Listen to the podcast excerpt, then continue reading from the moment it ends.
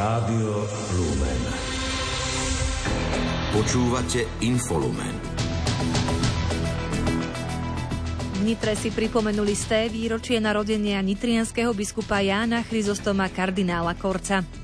Generálna prokuratúra naďalej preveruje manažment pandémie ochorenia COVID-19. Lídri nezúčastnených krajín odsúdili vojnu v Gaze a útoky na civilistov. Hlavnou spravodajskou reláciou Rádia Lumen vás dnes bude sprevádzať Richard Švarba a Kristína Hatarová.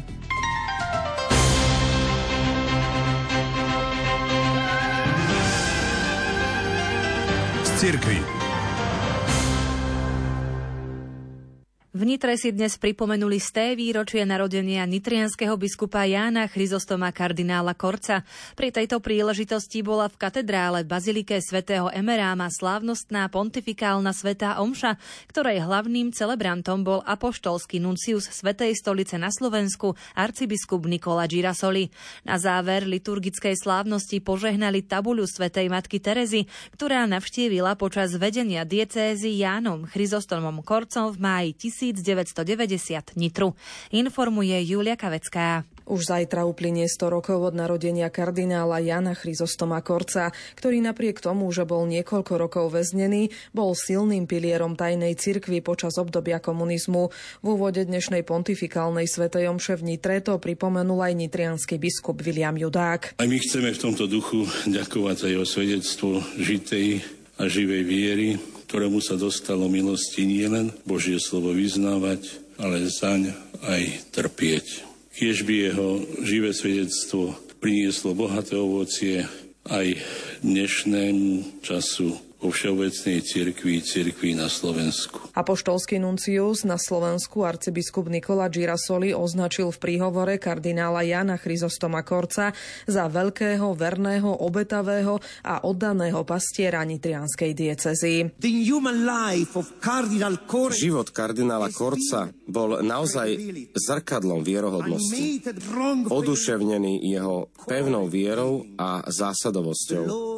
Pán bol pre neho všetkým. Kardinál Korec nás učil, že vieru nemožno skompromitovať. Naša láska a oddanosť Bohu musia byť 100%. Už zajtra sa v kňazskom seminári svätého Gorazda v Nitre bude konať aj medzinárodná konferencia pri príležitosti stého výročia narodenia Jána Chryzostoma kardinála Korca. Po jej skončení sa uskutoční prezentácia striebornej zberateľskej euromince Národnej banky Slovenska v nominálnej hodnote 10 eur a poštovej známky, ktoré budú emitované pri tejto príležitosti. V bratislavskej Petržalke odhalili pamätnú tabuľu pre kardinála Jána Chryzostoma Korca. Stalo sa tak na Vílovej ulici, kde kardinál ešte ako biskup podzemnej cirkvi býval viac ako 10 rokov a kde tajne udelil kňazskú vysviacku desiatkam kňazov. Informuje redaktor Ľudovít Malík. Slávnosť začala svetou omšou v kostole svätého Arnolda Jansena, ktorý sa nachádza naproti paneláku, v ktorom biskup Korec býval. Hlavným celebrantom bol vojenský ordinár František Rábek, ktorý po liturgii požehnal aj pamätnú tabuľu. Biskup Korec a potom neskôrší kardinál Korec bol významnou osobnosťou, možno povedať, našich slovenských, ale aj cirkevných dejín v dvoch obdobiach, a to obdobie komunizmu, kedy prežíval dôsledky toho, že bol kresťanom a plnil svoje poslanie, a to boli dôsledky veľmi nepríjemné až kruté. No a potom po páde komunizmu zase bol osobnosťou, ktorá doslova akoby rozhýbávala ten život cirkvi v nových podmienkach, ale aj život spoločnosti ako takej. Iniciátorom umiestnenia pamätnej tabule na kardinála Korca bola Konfederácia politických väzňov Slovenska. Jej predseda Peter Santner uviedol, že petržalský byt bol v totalite katedrálou biskupa Korca. Tu písal svoje diela, ktoré sa stali známymi. Tu prijímal množstvo návštev a najmä tu konal tajné vysviacky. A pre mnohých kňazov je to naozaj cenné miesto, kde prijali svoje kňazstvo. Preto je dôležité toto miesto označiť pamätnou tabulou pre budúce generácie, aby nezabudli, ktorá bytovka to konkrétne bola. A to sa nám splnilo práve dnes. Prítomní boli viacerí kňazi, ktorých kardinál Korec vysvetil za kňazov v tomto petržalskom byte. Jezuita František Sočovka spomenul nielen tajné vysviacky, ale aj prípad, kedy cez biskupa Korca našiel vieru spoluväzeň z Čiech. A on mu začal čosi hovoriť, že prežíva ťažkosť a tak, a že no tak vieš čo, náš Pán Boh je náš Otec. O Otcovi mi nehovorte, pretože keď poviete slovo Otec, tak mne sa otvára nožík vo vrecku. A vlastne to bolo vlastne prelomenie toho vôbec zoznamenie sa, že čo to je Boh, že je Otec. Kardinál Ján Chryzostom Korec patril medzi významné osobnosti Slovenska i svetovej cirkvi. Ako jediný Slovák viedol duchovné cvičenia pre svätého Jána Pavla II. Životné jubileum Jána Chryzostoma Korca je veľkou príležitosťou zaspomínať si na jeho život, dielo a prínos pre slovenskú cirkev v 20. storočí. Múzeum obetí komunizmu sídliace v Košiciach preto pripravilo spoločne s Teologickou fakultou výstavu pod názvom Samizdatové dielo Jána Chryzostoma Korca. Na otvorení výstavy v átriu Teologickej fakulty sa zúčastnil aj kolega Martin Ďurčo. Výstavu pod názvom Samizdatové dielo Jána Chryzostoma Korca otvoril košický gréckokatolícky arcibiskup Cyril Vasil, ktorý vyzdvihol prínos kardinála pre život cirkvi na Slovensku, keďže okolo neho sa tvorili živé spoločenstvá, ktoré pretrvali a rástli. Ako uviedol historik Tomáš Kolár, nebolo celkom jednoduché jednou výstavou ukázať veľký prínos kardinála. Tak my sme zvolili dve také cesty. Jednou je priblížiť ten životný príbeh, a keďže sme múzeum obetí komunizmu a zároveň knižnica samizdatu, tak my sme chceli ukázať ten život počas komunizmu, a ten komunizmus nebol 40 rokov rovnaký, ale menil sa v čase a na jeho živote to je krásne vidieť. A keďže bol veľmi aktívny teda v cirkvi, akože vieme, sa stal neskôr biskupom, tak on bol vyslovene prenasledovaný. Na ňom môžete ukážkovo ukázať, ako bola cirkev v podstate prenasledovaná v tomto období, takže to bola jedna cesta. A druhá cesta bola, ako ukázať to jeho samizdatové dielo. A to je náročné vzhľadom na to, koľko kvantum kníh vlastne vytvoril. Riaditeľ Múzea obetí komunizmu Pavol Hric vidí vo výstave Samizdatové dielo Jána Chryzostoma Korca veľkú príležitosť na relatívne malej ploche prezentovať obrovský záber tajnej cirkvi. Sám kardinál písal prekvapivo veľa a skutočne kvalitne.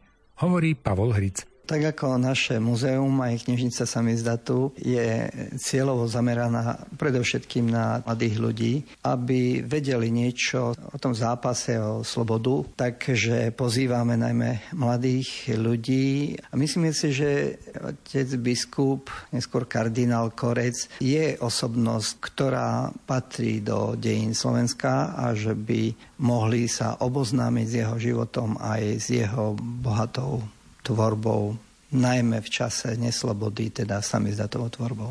Výstava Samizdatové dielo Jána Chryzostoma Korca bude na Teologickej fakulte v Košiciach prístupná do 29. februára. Cirkev už po štvrtýkrát slávi dnes tretiu cezročnú nedeľu ako nedeľu Božieho slova. Slávi sa v čase prebiehajúcej synody o kráčajúcej cirkvi a v čase týždňa modlitieb za jednotu kresťanov.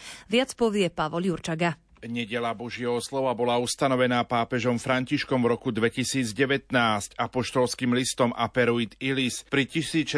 výročí smrti svätého Hieronima. Slovo má Ján Krupa, riaditeľ neziskovej organizácie Prelumen. Aj my chceme poznať Boha, ktorý sa nám zjavuje vo svojom slove.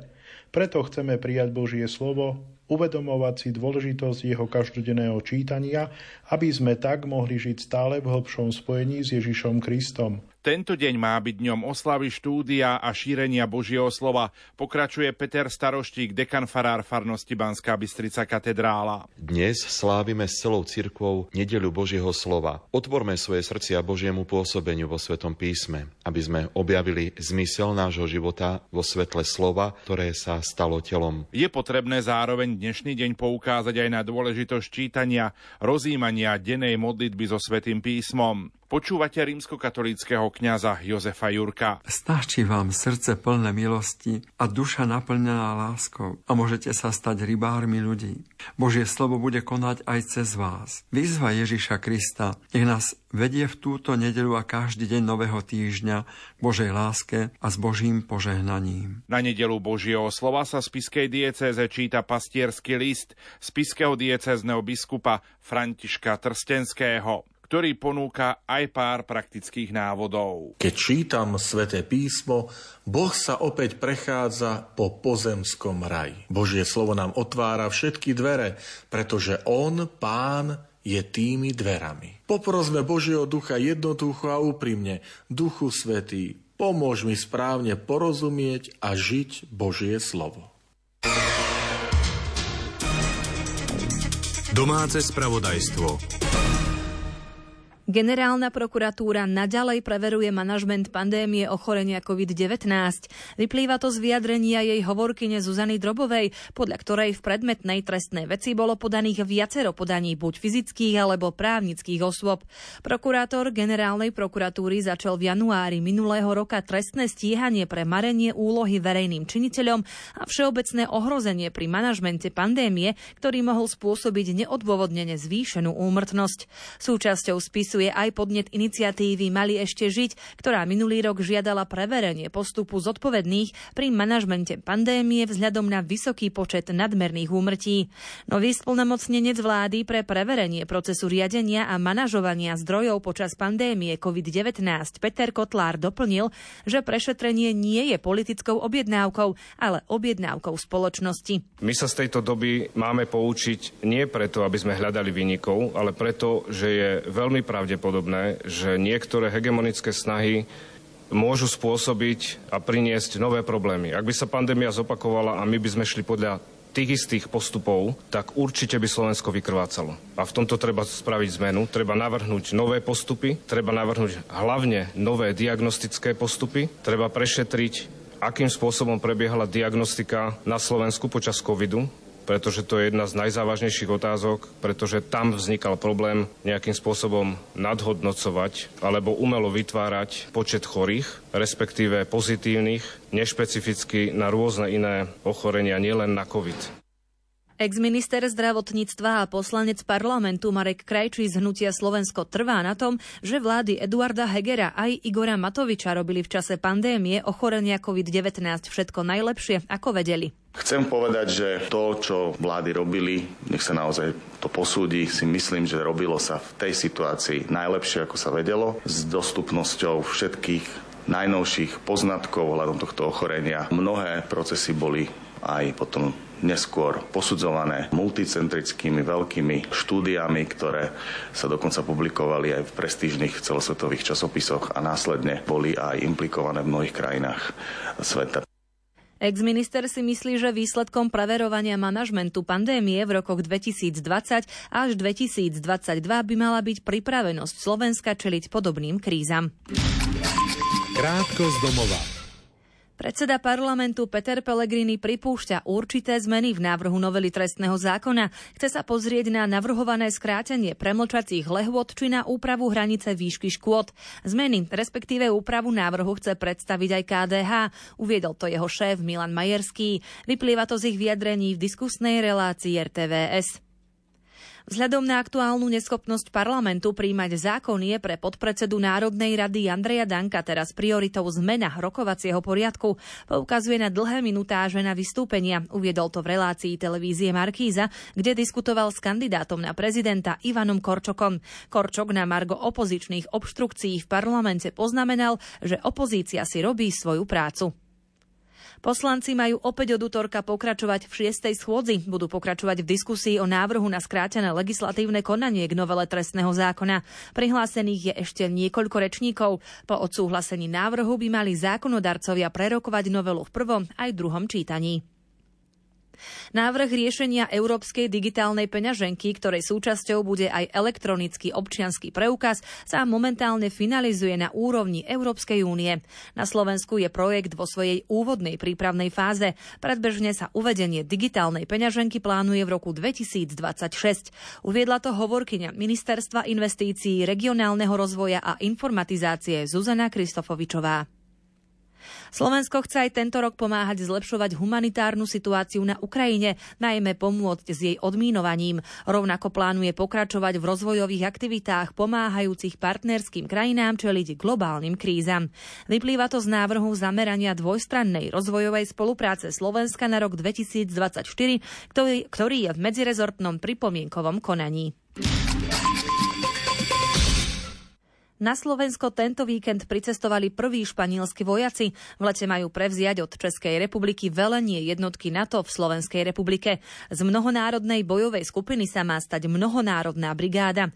Pokračuje Matúš Pačinda z kancelárie ministra obrany. Španielsko preberie velenie mnohonárodnej bojovej skupiny NATO na Slovensku od Českej republiky v júli 2024. V súčasnosti prebieha finalizácia ďalších zmien v mnohonárodnej bojovej skupine, ktoré sú predmetom rokovaní s ďalšími členskými krajinami NATO.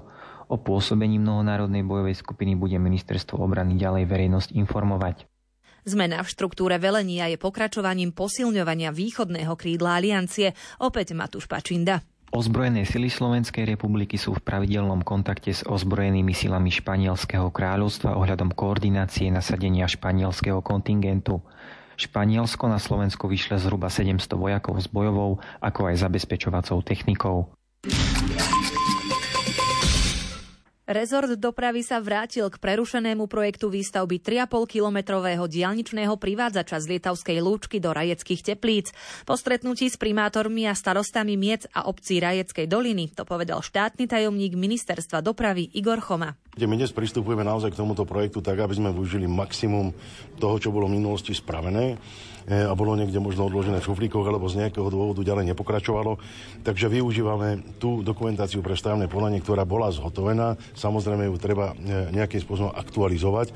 Na toto bude vyhlásené ešte vo februári tohto roku verejné obstarávanie, takže predpokladám, že najneskôr o rok budeme mať kompletnú dokumentáciu k dispozícii a pôjdeme do procesov stavebného povolenia a následne do vyhlásenia obstarávania na zhotoviteľa stavby. Druhá etapa diaľničného privádzača od Lietavskej Lúčky po Žilinu je už hotová. Prvá etapa z Lietavskej Lúčky do Rajeckých Teplíc sa už niekoľko rokov odkladá. Opäť Igor Choma. Je to už akoby pred nami. Ja som si vedomý toho, že táto dolina nesmierne tento privádzač potrebuje. Dennodenné zápchy, kongestie a všetko, čo s tým súvisí, naozaj už sú neúnosné. Ale nič iné neostáva odkázať obyvateľom tohto regiónu, len ešte nejakú chvíľu počkať. Dobrou správou je naozaj to, že to naplno rozbiehame. Čo sa týka ceny, úsek 3,5 kilometra, ak bol v minulosti ocenený 50 miliónov, ja v tejto chvíli neviem potvrdiť cenu, pretože nejaký čas prešiel, pochopiteľne počkáme na dokumentáciu pre stavebné povolenie a budeme vedieť vyčísliť hodnotu tohto projektu v reálnych cenách. Správy zo sveta.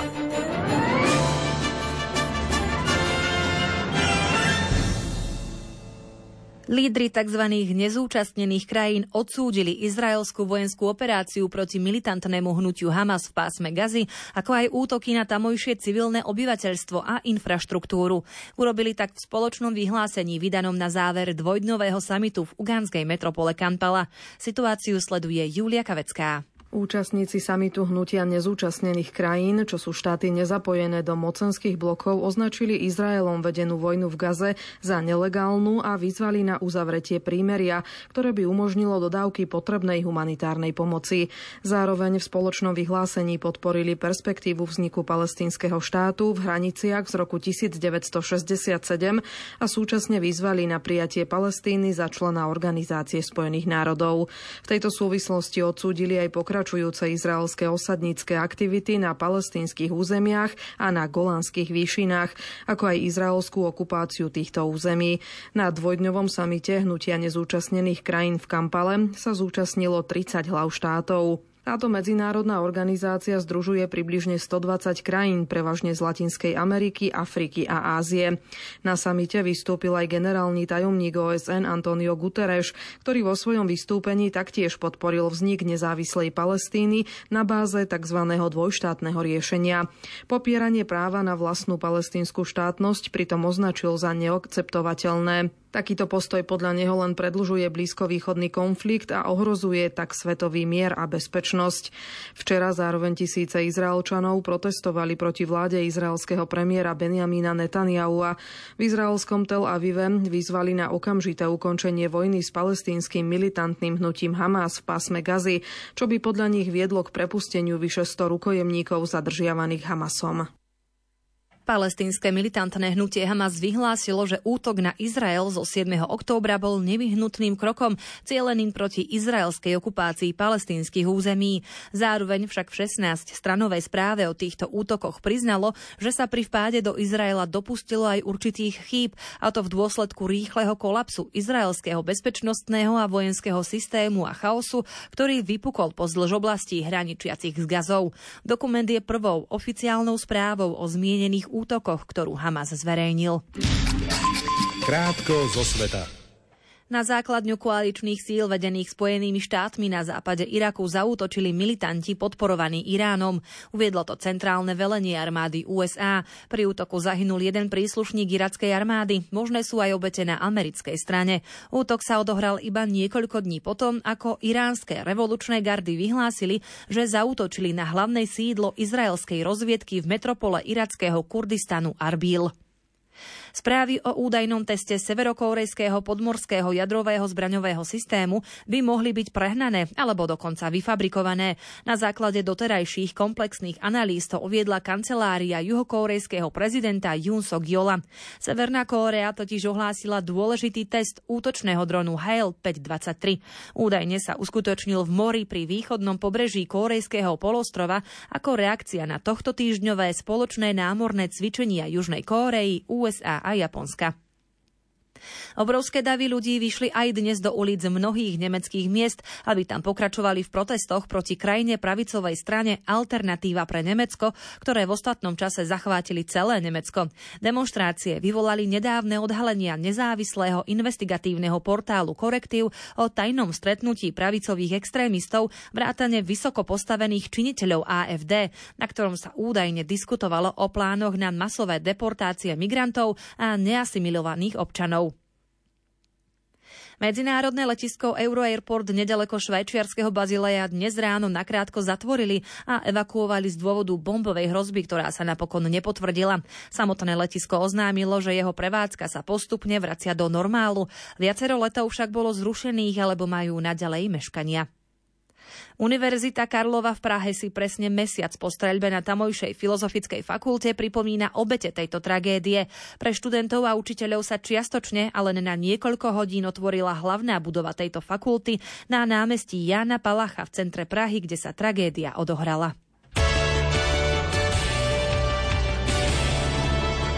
Šport Rádia Lumen. Mikaela Šifrinová vyhrala v slalome v pretekoch Svetového pohára v Jasnej a na konte má už 95 triumfov v prestížnom seriáli. Americká lyžiarka prišla do cieľa pred Chorvátkou Zrinkou Ljutičovou a Švédkou Annou Svenovou Larsonovou. Slovensko malo dvojnásobné zastúpenie. Ela Hrbáňová a Sofia Poláková však vypadli po chybe už v prvom kole. Slovenská lyžiarka Petra Vlhová odletela do Švajčiarska, kde ju čakajú konzultácie s lekármi po zranení, ktoré utrpela po páde vo včerajších pretekoch v Jasnej. Jej otec Igor Vlha potvrdil, že ju v blízkom období čaká operácia. Nemecký lyžiar Linus Strasser vyhral prestížny slalom Svetového pohára v Kitzbüheli. V rakúskom stredisku triumfoval s náskokom 0,14 sekundy pred Švédom Kristofferom Jakobsenom. Tretí skončil Švajčiar Daniel Jule. Norský biatlonista Vetle Sjazdat Christiansen triumfoval v pretekoch Svetového pohára s hromadným štartom mužov na 15 kilometrov. V talianskej Anterselve minul iba jediný terč a za sebou nechal krajana Johannesa Daleho z Kievalda. Norskú dominanciu podčiarkol 3. miestom Vebjorn Sørum. Francúzska biatlonistka Julia Simonová triumfovala v pretekoch Svetového pohára s hromadným štartom žien na 12,5 kilometra. V talianskej Anterselve s jednou chybou na strelnici za sebou nechala krajanku Lou Jeanmontovú. Tretiu priečku obsadila švajčiarka Lena Hekiová-Grossová. Švédske reprezentantky v behu na lyžiach triumfovali v štafete žien na 4x7,5 kilometra na podujatí Svetového pohára v nemeckom Oberhofe. Bronz si odnáša Nemecko, tretie finišovali Finky. Aj počas druhého súťažného dňa zimných olympijských hier mládeže v kórejskom Kangwone získalo Slovensko medailu. Po biatlonistovi Markusovi Sklenárikovi sa z bronzu tešil aj lyžiar Andrej Barnáš, ktorý dosiahol 3. miesto v Super G.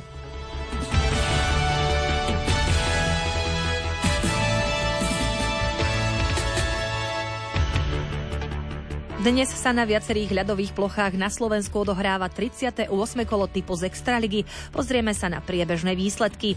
Poprad zvolen aktuálne 1-1, Slovan Bratislava Nové Zámky 4-2, Banská Bystrica Spišská Nová Ves 4-2, Humenné Dukla Trenčín 0-0, Košice Nitra 1-0 a Liptovský Mikuláš Michalovce 1-2. Slovenský hokejista Juraj Slavkovský zaznamenal asistenciu za Montreal, ktorý prehral v zápase zámorskej NHL na ľade Bostonu 4-9. Za domácich si pripísal hat-trick Denton Heinen a to isté sa podarilo aj Loganovi O'Connorovi z Coloreda. V akcii boli okrem Slavkovského aj Šimon Nemec, Martin Fehervári a Adam Ružička, ale ani jeden z nich nebodoval a ich týmy prehrali.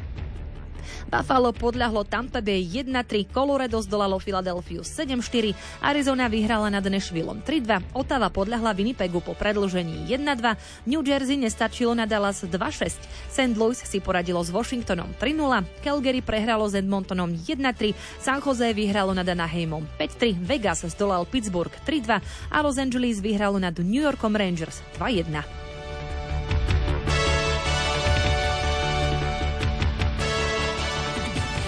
Slovenský futbalový reprezentant Matúš Bero strelil svoj prvý gól v sezóne, ktorým rozhodol o víťazstve Bochumu nad Stuttgartom 1-0 v zápase 18. kola Bundesligy. Hráči Borussie Dortmund zvíťazili na ihrisku Kolína 4-0, Darmstadt remizoval s Eintrachtom Frankfurt 2-2, Freiburg zdolal Hoffenheim 3-2 a Heidenheim remizoval s Wolfsburgom 1-1, no a Lipsko nestačilo na Bayer Leverkusen 2-3. Počasie. Aké počasie nás čaká po víkende, to nám prezradí meteorológ Peter Jurčovič. Prizdiela ďalšia noc, ešte budeme v dosahu tlakovej výše, ktorá už bude vo východnej Európe. Bude teda prúdiť taký juhovýchodný vietor, môže zajtra už dosahovať aj v nárazoch, treba pre podunajskú nížinu aj do 50 km za hodinu. Ale už vďaka tomu nebude noc taká studená, takže pre Bratislavu už by som na zajtra ráno dával iba minus 4 stupne. Pondelok, začiatok budúceho týždňa, no teplejšie nebude, stále aj tie mrazy na severe minus 5 až minus 8. Do pozornosti vám dávame aj náš večerný program. O 20:30 minúte vám moderátorka Jana Ondrejková ponúkne rozhovor s pátrom Pavlom Nogom z misijnej spoločnosti svätého Vincenta de Paul, ktorý pôsobí v Banskej Bystrici a ktorý nedávno oslávil životné jubileum, a to v relácii Karmel. Príjemné počúvanie vám želá technik Richard Švarba a moderátorka Kristína Hatarová. Do počutia.